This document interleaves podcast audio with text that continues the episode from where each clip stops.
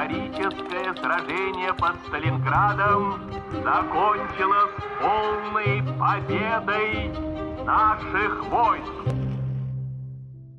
Мы снова в подкасте «Голоса Победы» глав архива Москвы и продолжаем наш разговор о Сталинградской битве. Приглашаем наших слушателей заглянуть в наш телеграм-канал, где как раз вы сможете увидеть фотографии Сергея Николаевича Струнникова, к которым мы довольно часто обращаемся во время нашего выпуска. Логичным продолжением декабря 1942 года э, стал, конечно, январь 1943 года. Я имею в виду начало э, проведения операции «Кольцо». 10 января 1943 года началось наступление советских войск. Основной задачей этого наступления было разъединить группировку противника на части. Вот Анна, не расскажете ли поподробнее о событиях э, начала 43 года? Операция «Кольцо», также полномасштабная операция, проводилась длительная подготовка. И опять-таки, как и с операцией «Уран», она была немного передвинута на несколько дней. И вот 10 января стартует заключительный этап, финал Сталинградской битвы – и вот здесь вот нужно заметить, что очень мало обычные наши горожане, которые не занимаются углубленной историей войны. Очень мало кто знает, что было несколько предложений Паулюсу о капитуляции, и он их э, отвергал. раз от раза отвергал. То есть предпринимались попытки э, сохранить жизнь. Да, прекратить кровопролитие. Тем не менее, приказ командования во главе с Гитлером он выполнял максимально долгие сроки. Конечно, если бы он принял ультиматум, который ему впервые был предложен до 10 января, количество потерь было бы гораздо меньше. И тем не менее, ультиматум был отвергнут, и пришлось э, приступить к реализации первого этапа операции «Кольцо», всего их три. Первый этап это был э, расчленить э, армию, отбросить 25% состоящих войск, отделить от общей массы, что давало нам преимущество в живой силе техники в два раза, что и было предпринято. Но я хочу сказать, что несмотря на то, что мы описывали до этого о состоянии а, армии противника, находящегося в котле, они все еще сохраняли огромную военоспособность. То есть как бы были очень тяжелые бои. В строю было 250 тысяч солдат, 300 танков были в строю, все-таки смогли сохранить, и 4130 орудий и минометов было в стороне противника.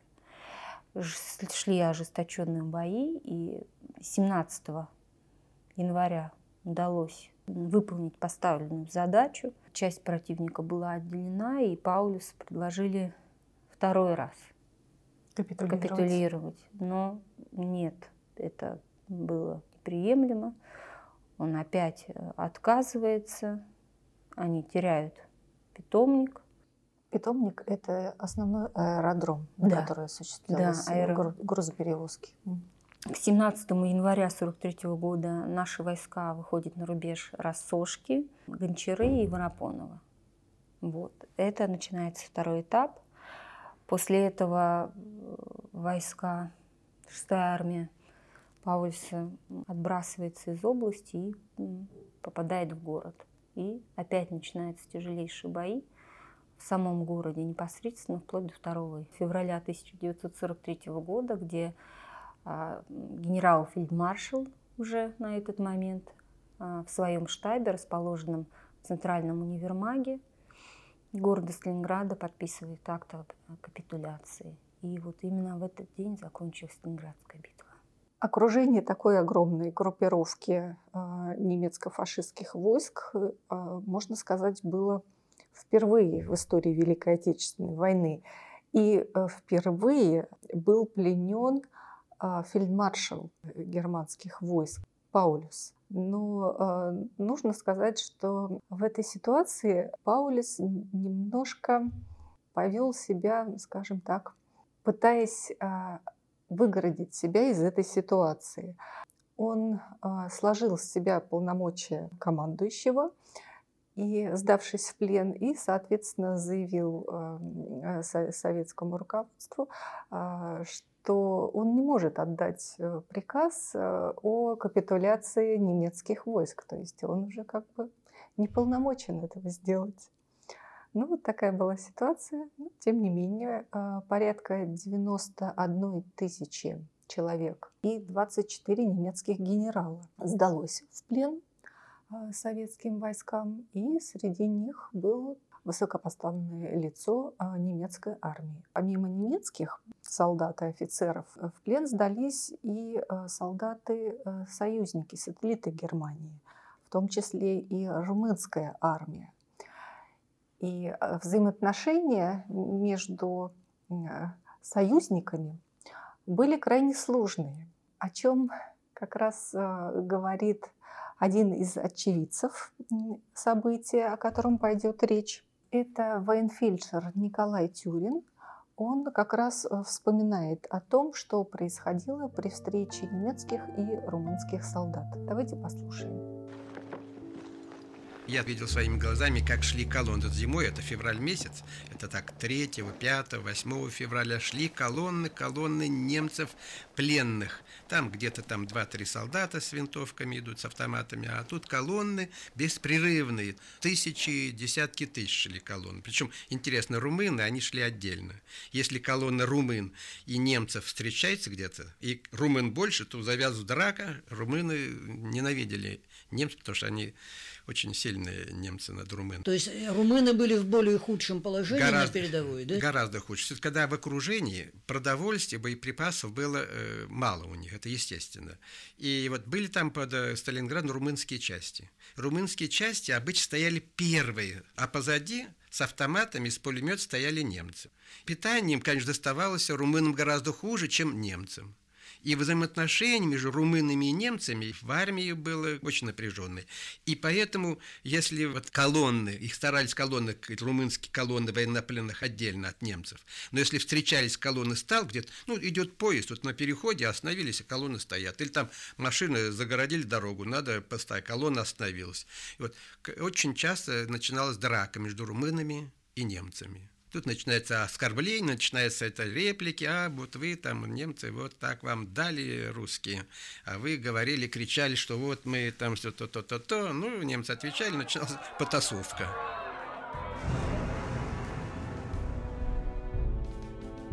Сталинградская битва а, завершилась 2 а, февраля 1943 года. По всесоюзному радио советские граждане услышали сообщение, которое озвучил Юрий Левитан о том, что Сталинград освобожден и завершилась Сталинградская битва. Сегодня, 2 февраля, наши войска сломили сопротивление противника, окруженного севернее Сталинграда, и вынудили его сложить оружие. Раздавлен последний очаг Сопротивление противника в районе Сталинграда 2 февраля 1943 года историческое сражение под Сталинградом закончилось полной победой наших войск. А вот, а, Анна, хотела бы у вас э, поинтересоваться, а каковы были потери с обеих сторон а, в Сталинградской битве? Вот прежде чем начать обсуждать этот вопрос, крайне тяжелый, нам нужно отметить, что точные цифры неизвестны ни сейчас, не будут неизвестны никогда по ряду определенных причин, да, в том числе, что сложности обстановки, напряженности документы не велись, потери считались ну, сложных, сложных условиях, и потери, если и велись, то не систематически. И вот, например, а, цифра, что 91, 91 а, тысяча, немецкие солдаты и офицеры сдались в плен, она вальвируется, достаточно разные. По другим источникам Германии сдалось в плен 137 тысяч солдат и офицеров. Это только Германии. И поэтому здесь можно долго спорить, это нужно изучать документы, источники. И опять-таки все равно, по моему мнению, мы никогда не придем к окончательной цифре. Потери были огромны. И я считаю, что это самая кровопролитная битва в истории Великой Отечественной войны. Огромные потери с нашей стороны. Они составили 154 885 человек погибло на полях боев, это по официальным данным учтенным. И еще 330 тысяч 892 человека погибли от ранений в госпиталях. И а, по статистике, по средней, имея эти цифры, а, историки пришли к выводу, что среднесуточная потеря советской армии в Сталинграде составляла 6392 человека в сутки. Колоссальные цифры. Это население э, города довоенного. Самого Сталинграда. Нет, 6 тысяч. 6 тысяч в сутки? В сутки. А, ну вы Нет, про... если в, в общей сложности, Да. да, вот 330 и Да. 50 тысяч, если учесть. Это официальные, Да. официальные данные. А с, со стороны противника тоже было огромные потери. Здесь и в ходе боевых действий, и последствия пребывания в котле окружении. Германия, здесь я буду просто общие потери, без санитарных, просто сплюсую. Германия потеряла 679 тысяч человек, в плен сдалось 137 тысяч. Румыния потеряла 206 тысяч, это военных и санитарных потерь вместе, и 82 тысячи попало в плен. Венгры потеряли 108 тысяч, 124 тысячи сдалось в плен. Италия 136 тысяч погибло, 54 тысячи попало в плен. Хорватия, ну, здесь уже цифры другие, 1255 человек погибло, 216 попало в плен. Финляндия 95 смертей, 16 в плену. И окончательная а, цифра – это Хиви. 53 тысячи погибло, 14 тысяч оказалось в плену. Подводя итоги, все, которые мы с вами обсуждали, бомбардировку, зима, голод, страдания мирного населения. Ведь мирное население тоже страдало, тоже голодало. Ну, и мы это слышали в воспоминаниях. А, Город оказался в страшной ситуации. Огромное количество погибших, трупов и на улицах города, и область завалена человеческими телами. И тем не менее а, удалось избежать а, эпидемий. Полномасштабной эпидемии удалось избежать. Эпидемии, конечно, были, особенно в лагерях. Естественно, они вышли из э, очень тяжелой ситуации, да, и как мы слышали в воспоминаниях Ивши, и многих невозможно было уже спасти в, в силу обморожения и голода. Да, были эпидемии, но тем не менее, вот а, то, что надвигалось, учитывая то, что это был февраль и приближалась весна, и какие последствия могли да, стать для города, для мирного населения и воинских частей, которые располагались в городе и окрестностях, конечно, были грандиозные. Задачи были поставлены, выполнены для, что, для того, чтобы максимально это все ликвидировать и избежать. Анна, а известно хотя бы приблизительно о потерях мирного населения а, в период Сталинградской битвы? Примерная. Примерная цифра по официальным данным это 43 тысячи человек. К сожалению, опять-таки, я говорю, и мы будем об этом и дальше говорить э, в последующих рассуждениях и монологах о Сталинградской битве, мы не можем сказать точную цифру а, в силу многих обстоятельств. Во-первых, э, само мирное население, потом эвакуированные.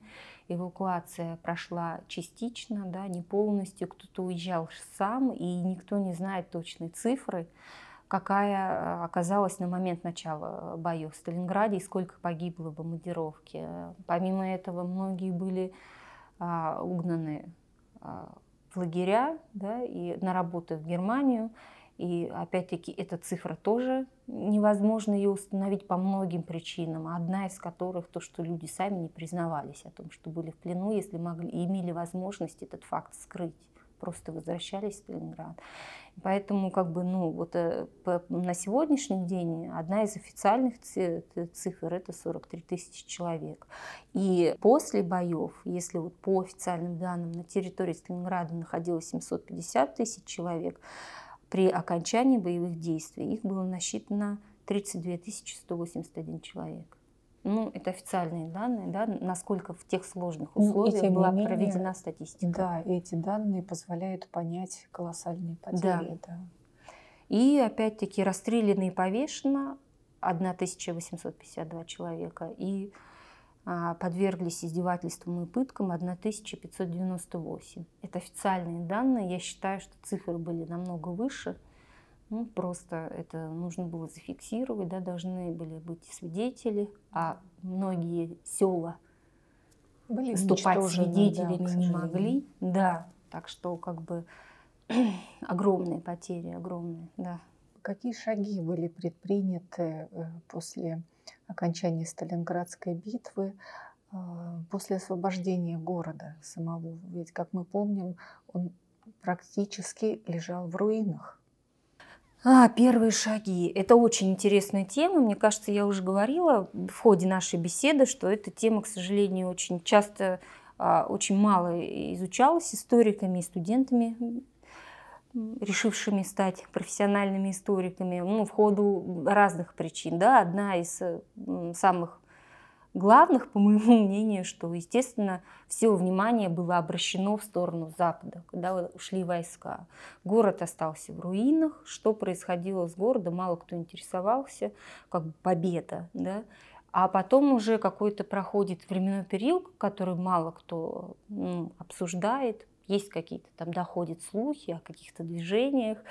Но следующее, что мы знаем о Сталинграде, что его отстроили и подняли, несмотря на то, что там, например, американцы предлагали оставить его в качестве музея, да, мы там скоординировались, собрались силами и всей страной город восстановили.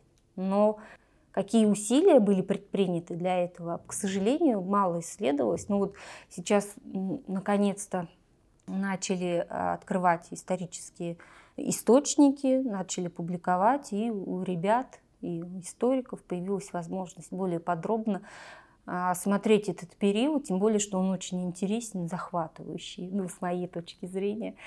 А, первые шаги предпринялись сразу же. Вот 2 февраля 1943 года закончилась Сталинградская битва, а 5 февраля 1943 года уже начались первые шаги по ну, наверное, не восстановлению. Да, Сначала расчистки, расчистки, наверное, да. расчистки города. А, а, командование, ставка Верховного Главнокомандования 5 февраля 1943 года издает указ о создании Сталинградской группы войск. Что это было а, за группа войск? Это армии, которые принимали участие в Сталинградской битве. Естественно, мы с вами понимаем, что они были обескровлены, они были в тяжелом состоянии, им нужно было приходить в себя и готовиться для дальнейшей боевых действий, приводить себя в порядок, оснащаться, а, получать новые резервы. И они остались а, в Сталинграде, в Сталинградской области, и была создана вот такая вот временная Сталинградская группа войск вместе с руководящим составом города, задачей которой было не только привод частей в порядок, но и а, разбор города. А в это входило, что это значит? Это разминирование, потому что, естественно, я вот забыла упомянуть, что вот в котле, они же пока там находились, они ведь создали очень мощную оборонительную систему. Они а, заминировали километры э, минами да, поля. И а, город сам был заминирован. Это нужно было все разгребать. И, естественно, как мы говорили, трупы. Приближалась весна. И это нужно было все в очень быстром порядке решать. Вот Сталинградскую группу войск я хотела сказать, что вошли 62-я, 64-я, 6-я армия и 7-й корпус. Ну, то есть те армии, которые, собственно, и освободили город, они в нем остались. Да, да. Вот именно вот они и занимались. И э, они занимались вот расчисткой города, отъедались, заново одевались, все остальное. И, значит, их основные деятельности, я еще раз перечислю, потому что могу что-то упустить. Это разминирование объектов и территории, сбор и отправка трофеев, захоронение трупов, ремонт дорог и жизненно значимых объектов. Вот этим вот они и занимались. Общее количество их составляло 402 тысячи человек, ну, солдат. И вот начинается полномасштабная работа местные жители, которые находились в Сталинграде, начинают возвращаться постепенно в город, принимают активное участие. И вот, ну, чтобы мы опять-таки поняли масштабы, я вам буду просто называть цифры, и чтобы вы удивлялись. Когда мы говорим много, это не совсем, э, не совсем это нас, не совсем понятно. То есть э, были созданы трофейные группы, которые занимались какими-то определенными задачами. Да? Были созданы э, группы саперов, которые разминировали, трофейные группы а, были в городе, и на месте вот этого котла они собирали всю технику, вооружение, все, что там осталось, собиралось и грузили в вагоны и отправляли уже там по месту назначения либо на ремонт, что это было трофейным оружием, и оно... Но ремонт они могли осуществлять и там же в Сталинграде на тракторном Объемы. Сейчас услышим. Объемы. Вот просто что трофейной группой по отчету Сталинградской группы войск было найдено и зафиксировано свыше 105 тысяч касок. Значит, один из первых э, документов э, отчетных, это на 1 мая, то есть на склады было собрано 2173 танка.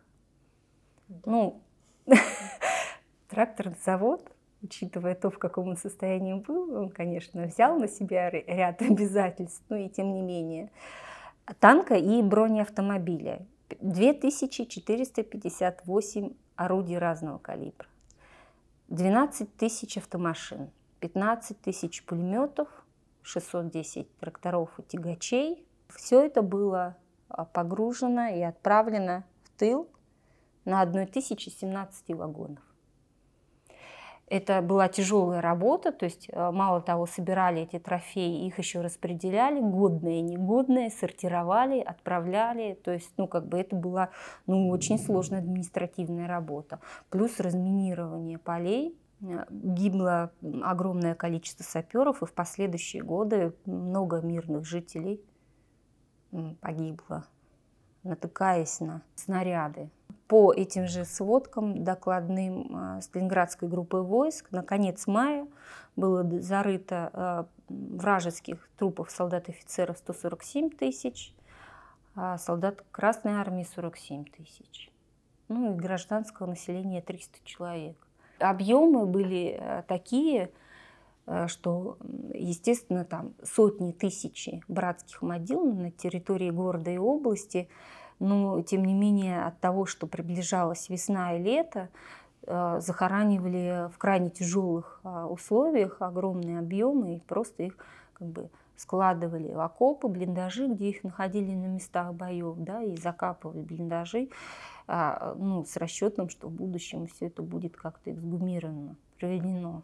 Вот. И такое время настало, в 80-х годах а, формируются э, первые поисковые отряды, которые вот именно занимаются поиском и эксгумацией воинов, погибших в ходе Сталинградской битвы. То есть происходит поиск, эксгумация и захоронение на мемориальных кладбищах на территории города и области. За 40 лет существования этой поисковой организации на территории Волгограда, где местные поисковики и поисковики из других регионов страны, которые ежегодно приезжают э, в город и в область, не один раз в год, было поднято 39 тысяч солдат. И э, найдено, и установлено и частично установлено имена трех тысяч солдат. Это по э, личным опознавательным знакам, подписанным котелкам и э, части родственников этих солдат были найдены. их останки были переданы либо захоронены по желанию родственников на территории ну, реальных кладбищ, расположенных в Сталинграде, переданы личные вещи. И опять-таки, вот как я говорю, что мне страшно повезло, потому что вот как-то застали мы последние года, когда я встречалась еще с женами найденных солдат. Это вообще это огромное впечатление. То есть женщина всю жизнь да, ждала. Хотя, ну как бы, уже все было понятно. И это, это и такое горе, как будто вот, вот не годы, не десятилетия прошли на похоронах. И, и ну, облегчение, что наконец-то хоть, ну, хоть знают, что не просто без вести пропал или в Сталинграде ну, погиб, а вот где именно. Вот, их привозили на места, где находили, их показывали вот прям вот здесь. Постепенно как бы поисковое движение развивалось, теперь им дают исторические справки, где описывают обстоятельства, там, какие бои проходили, предположительно сроки находят. Ну, если он числится как пропавший без вести. Вот, детей, приезжали дети хоронить отцов, которых там либо вообще никогда не видели, либо очень плохо помнили. Это ну, как бы огромное дело, и оно продолжается. Да? Ну, то есть молодые люди с 14 лет каждую весну собирают рюкзачки и в поля. вот. И занимаются очень важным, на мой взгляд, делом. Да, безусловно, этим людям низкий поклон огромное спасибо, потому что делают большое дело. Сталинградская битва а, – это грандиозное сражение по всем критериям и масштабам, и по количеству а, живой силы, и по количеству а, военной техники. Одним из главных итогов Сталинградской битвы является то, что с этого времени стратегическая инициатива в войне перешла к Красной армии. Освобождение Сталинграда не позволило германским войскам пройти э, Кавказу. Ведь э, Гитлер стремился попасть на Кавказ э, именно с целью захватить нефтеносные месторождения, ведь требовалось э, топливо для того, чтобы вести э, войну. И как раз то, что советские войска сумели удержать и освободить Сталинград, не позволило немецким войскам пройти дальше на юг. Победа в Сталинградской битве касалась э, внутриполитических и экономических моментов нашей страны. А вот, Анна, хотелось бы узнать, а как изменилась внешнеполитическая ситуация в мире после победы советских войск под Сталинградом? Кардинально. До 1942-1943 года наши войска терпели поражение, отступали с огромными потерями – а государство еще не наладило военно-промышленный комплекс в должном а, размере, сельское хозяйство лишилось главных да, работников, женщины, старики и дети вставали на место отцов – и, э, конечно, неожиданный фактор, все это привело к, огромному, э, к огромным проблемам. И самое главное это на внешней политике, что все наши союзники или предполагаемые будущим союзники задали очень знакомую ситуацию, выжидательную. И Сталинградская битва имела огромное значение во внешней политике, ибо все ждали результатов. Если бы было поражение, то это был бы а, огромным ударом по Советскому Союзу, потому что государства, которые еще все, все еще колебались, Турция и Япония, вступать ли в войну с Советским Союзом, дали результатов итога Сталинградской битвы. Если бы мы проиграли, то, соответственно, открылись бы новые фронты, и нам надо было бы делиться. А, не все в порядке было с ленд-лизом, который был у нас э, заключен с Соединенными Штатами Америки. Да, он был, но он поступал, был э, с задержками. А сроки не выполнялись, а в полном объеме ленд-лиз не выполнялся, и э, Сталин предпринимал попытки наладить вопрос с ленд-лизом, чтобы э, поставки были э, регулярными и в полном объеме, как это было договорено заранее, и тем не менее все стояло на каком-то, прокручивалось на колесе. И э, Рузвельт э, ставил вопросы по второму фронту, он ставил свои условия. Например, одно из них сократить поставки по ленд-лизу со стороны Америки для Советского Союза, на что Сталин пошел, сократил. Но в августе 1942 года Рузвельт сообщает, что в Европе второго фронта не будет. То есть мы оказываемся в очень таком на лезвии ножа, где непонятно, в какую сторону все-таки покачнется наша удача или наоборот неудача.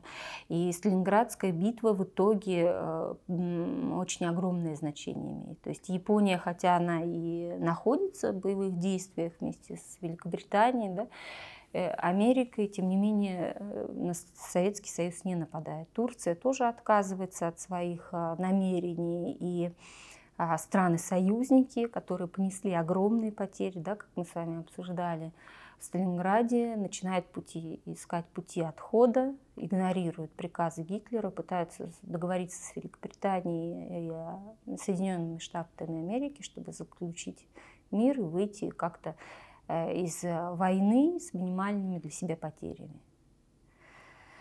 А после того, после Сталинградской битвы, наконец-то нормализовались поставки, нам идут самолеты, например, там Китихаук, и продовольствие, да, ветераны очень часто рассказывали про эти продовольственные да, наборы. у нас э, один из выпусков был посвящен да? как раз продовольствию в годы Великой Отечественной войны, и там как раз мы включали аудиозаписи ветеранов. Очень любопытные воспоминания. Да, вот тем более нашим слушателям есть возможность вернуться и послушать, что же там было. Да.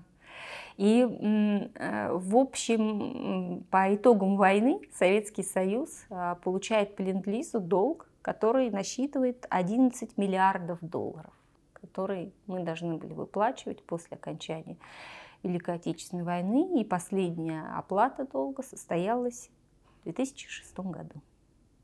Все эти годы мы возвращали долги. И опять, ну вот как вы затрагивали внутреннее, внутреннее состояние, да, вот я там подготовилась, не могу не сказать, что вот ну, экономика наконец-то встает на военные рельсы, и э, местное население, уже мирные жители включаются в работу, там и посылки, и работают и по ночам, и по вечерам, и в две смены, и собирают деньги, там, и на танки, и на самолеты. То есть как бы огромное вовлечение. И вот, ну, как бы самое главное, что мы, да, как бы, ну, русский, ну, как народ, да, как бы, как мы все себя называем, независимости от национальности, вероисповедания, а, ну, а началась волна, мы как бы поверили в себя, потому что все время откаты, откаты, откаты, потери, и тут как бы появляется вот это вот, ну, вдохновление, что вот мы можем, что мы можем отбить противника, и, и после этого же мы же идем вперед, а войска противника, наоборот, очень часто с этого момента начинают сдаваться, не единичные группы, да, там, ну, в, в первую очередь румыны, итальянцы, они начинают сдаваться в плен нашим войскам. И это тоже как бы в свою очередь дает ну, подъем душевный для нас всех. Да, и не случайно э, дата 2 февраля в нашем календаре, эта дата отмечена как День воинской славы. И еще раз хотелось напомнить о том, что 80 лет назад завершилась Сталинградская битва – победой советских войск. И завершить нашу передачу хотелось бы фрагментом песни а, в исполнении известного артиста Олега Борисова, слова Григория Поженяна, музыка Петра Тодоровского. И все-таки мы победили. А было вначале солгать не могу, Буксиры молчали на том берегу.